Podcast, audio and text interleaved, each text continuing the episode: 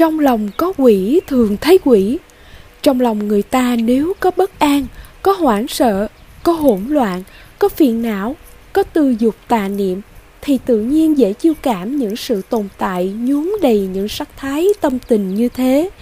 Theo thời gian, nếu không tự bản tâm mình hóa giải dần các niệm tình bất thiện đó, dần sẽ rơi vào trạng thái trầm cảm, thần kinh phân liệt, thường thấy ảo giác thường tự huyễn hoặc mình về các sự tồn tại và tương tác với mình đều mang tính tiêu cực.